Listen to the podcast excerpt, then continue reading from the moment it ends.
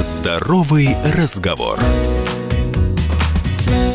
Всем привет, это «Здоровый разговор» в студии Марии Баченина. Бывало у вас такое? Пришли в гости, а там сауна. Или наоборот, у, дубак, а тапки не дают. И все, о чем вы можете думать, это как бы не заболеть. Сообщаю дополнительно.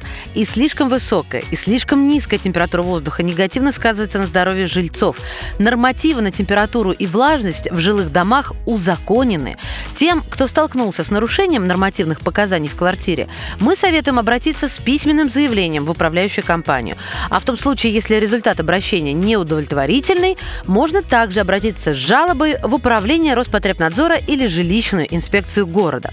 Но напомню, что легче всего справиться с повышенной температурой в помещении тем, у кого в квартире установлена система радиаторов с регулировкой подачи горячей воды. Достаточно просто прикрыть или полностью перекрыть подачу воды в радиатор, и столбик термометра в вашей квартире на глазах поползет вниз.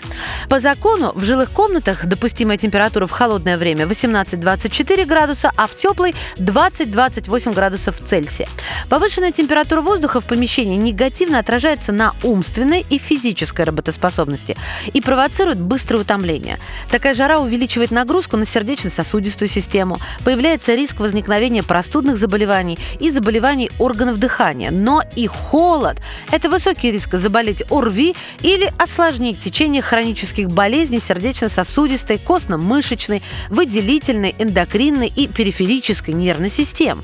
Но еще есть фактор низкой влажности. И это также неблагоприятно для здоровья человека, так как негативно воздействует на кожу, слизистые оболочки, делая нас более восприимчивыми к различным вирусам и бактериям.